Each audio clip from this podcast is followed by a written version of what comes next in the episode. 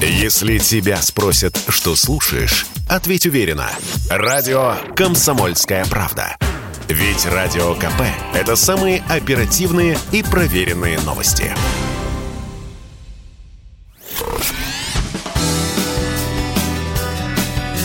Союзный навигатор. Союзный, союзный навигатор. Друзья, приветствую вас в программе «Союзные навигаторы». В студии у микрофона Евгения Заболоцких.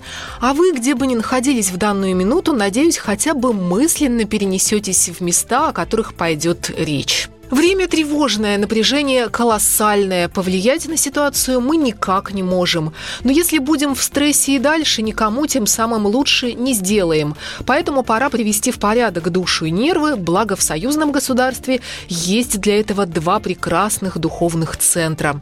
Полоцк в Беларуси и Сергиев Посад в России. Первым делом прогуляемся по белорусскому Полоцку, маленькому, но великому городу. На небольшой площади много мест, куда надо заглянуть. В Полоцк проще всего ехать из Витебска, около двух часов на машине или автобусе. Из Москвы в Витебск легко добраться на поезде, ночью вы там. Из Минска около четырех часов на поезде или маршрутке. Где же жить? Гостиниц в Полоцке немного, поэтому бронировать лучше сильно заранее. Можно поселиться в крупном гостиничном комплексе в центре. Он старейший, с советскими интерьерами. Другая любопытная гостиница на берегу Двины. Также можно остановиться в хостеле агроусадьбе или снять квартиру. Мы сюда приехали за спокойствием и умиротворением. Тогда спешим в Спассо-Ефросиньевский монастырь. Уникальное место – центр духовной жизни Беларуси. Монастырь женский, находится в трех километрах от центра Полоцка. Основан в 1125 году по инициативе княгини Ефросинии Полоцкой. Там поражает воображение каменный одноглавый Спасо-Преображенский храм. Он, как и все остальные здания на территории монастыря, построен в период с 12 по 19 века и выполнен из белого камня в неовизантийском стиле.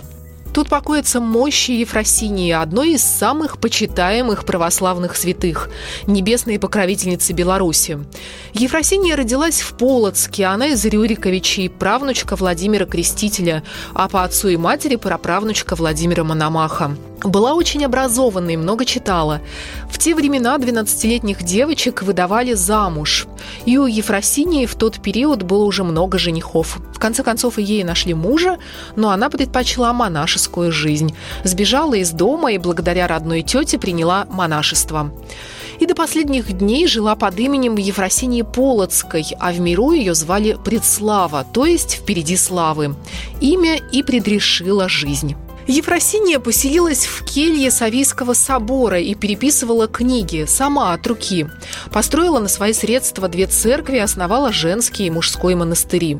Время правления Ефросинии считалось матриархатом. При монастыре учились девочки, и первое женское образование началось именно там. Фактически Ефросиния стала правительницей Полоцка. В конце 90-х годов нашли ее личную печать. Такая была только у князей-правителей. Конечно, первое, что хотят сделать туристы, подойти к мощам преподобной Ефросинии, потому что она помогает в бедах, а еще устраивает чудеса. Однажды матушке Игуменье пришло письмо от бывшего моряка из России. Он рассказал, как более 14 лет назад исцелился благодаря Ефросинии. О том, как это произошло, нашей радиостанции рассказала инокиня Полоцкого Спаса Ефросиньевского монастыря Екатерина. Он приехал, он рассказывал, рассказал про себя, что у него была очень больная спина. Он приехал, когда у нас великие преподобные еще были в древнем храме, без стекла, сейчас они по стеклу. И были мощи преподобные. Говорит, меня вели буквально под руки, потому что я ходить не мог самостоятельно. И люди, там была такая рака, сейчас у нас э, восстановлена рака 19 века, а была сначала рака кипарисовая, и там можно было подлезть под эту раку. И вот он говорит, люди подлезали под эту раку, а я, говорит, настолько у меня болела спина, что я даже не смог нагнуться.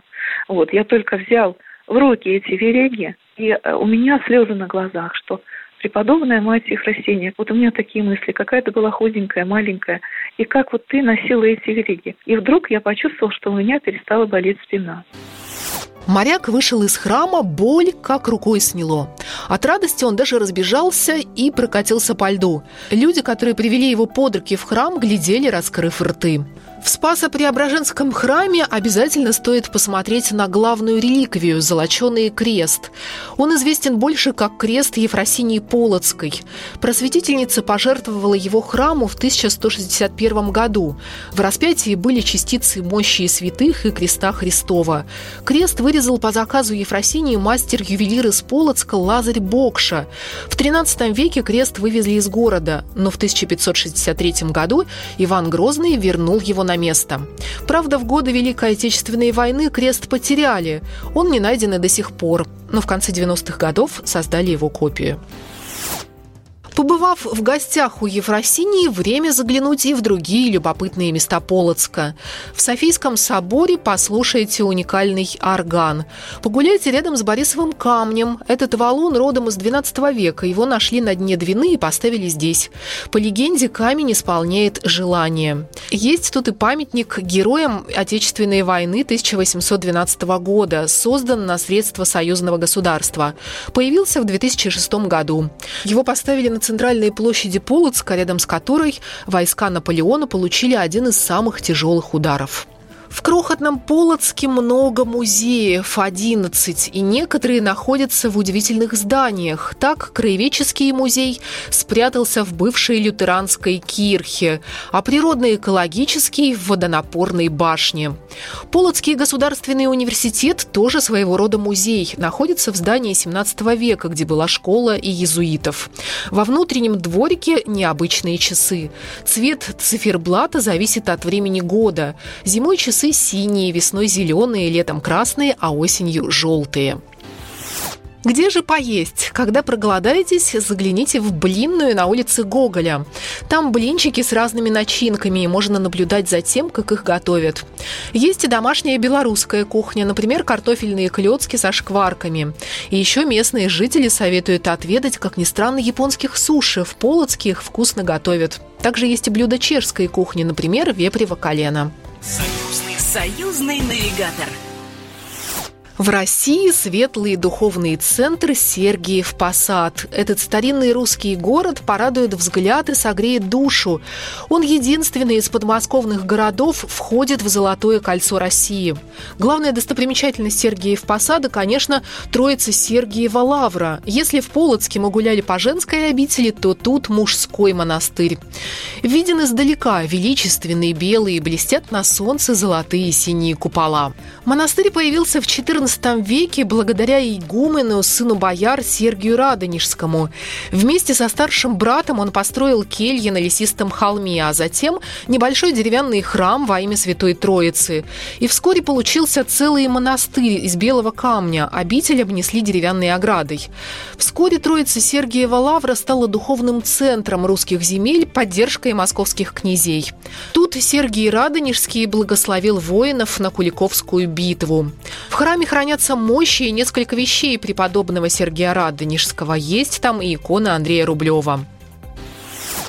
Побродив по Троице Сергиевой Лавре, отдохнув там, время заглянуть и в музеи. Их, как и в Полоцке, много. Обязательно посетите Сергиево-Посадский музей-заповедник. Его называют Эрмитажем русской культуры. Коллекции русского искусства там впечатляют. Одна из самых популярных выставок – загадочный образ героя. Главный экспонат – уникальное одеяние Александра Невского. Редкий памятник русского лицевого шитья. Его можно увидеть только в этом музее. Покров выполнен в мастерской Строгановых. На нем изображен Александр Невский. Лик вышит серебром, золотом и цветными шелками. Покров был сделан на раку с мощами Невского. Одеяние дожило до наших дней в прекрасном состоянии. Однако перенесло немало приключений. Подробнее о них нашей радиостанции рассказала Татьяна Токарева, заведующая отделом в Сергиево-Посадском музее-заповеднике. Покров изначально был сделан для собора Рождественского монастыря города Владимира, где он находился до 1723 года, потому что затем по указу Святейшего правительствующего синода останки были перенесены в Петербург. В наш музей, а это памятник, поступил в 1946 году на основании распоряжения нашего руководства. Изображение же этого князя весьма необычно. Можно увидеть крайне необыкновенную иконографию образа. Необычные усы, борода красного цвета. Борода причем растет у него из подбородка. А, необычные глаза, они у него вообще закрыты. А, необычное также вышитое изображение одеяний на нем. Тут же при Сергиево-Посадском музее-заповеднике есть музей русской матрешки. Поражает воображение иконный двор.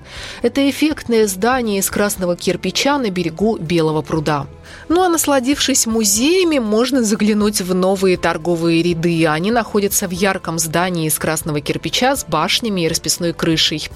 Дворец был отреставрирован в 2014 году. Ему вернули утерянный в советские годы вид. В новых торговых рядах есть уютные ресторанчики. Если не боитесь привидений, добро пожаловать в старейшую гостиницу города. Она существовала сначала в дереве, потом в камне. Лев Толстой упоминал гостиницу в «Войне и мире». Там останавливались раненые Андрей Балконский и Наташа. Вот как писал о ней Толстой. В гостинице «Лавры» Ростовым были отведены три большие комнаты, одну из которых занимал князь Андрей. Гостиницу отремонтировали в конце 2000-х годов. Ну что ж, наше знакомство с духовными центрами Беларуси и России, Полоцком и Сергиевым Посадом подошло к концу. Путешествуйте с нами и дальше. Союзные навигаторы и я, Евгения Заболоцких, покажем вам самые интересные места Беларуси и России. Программа произведена по заказу телерадиовещательной организации Союзного государства. Союзный навигатор. Союзный, союзный навигатор.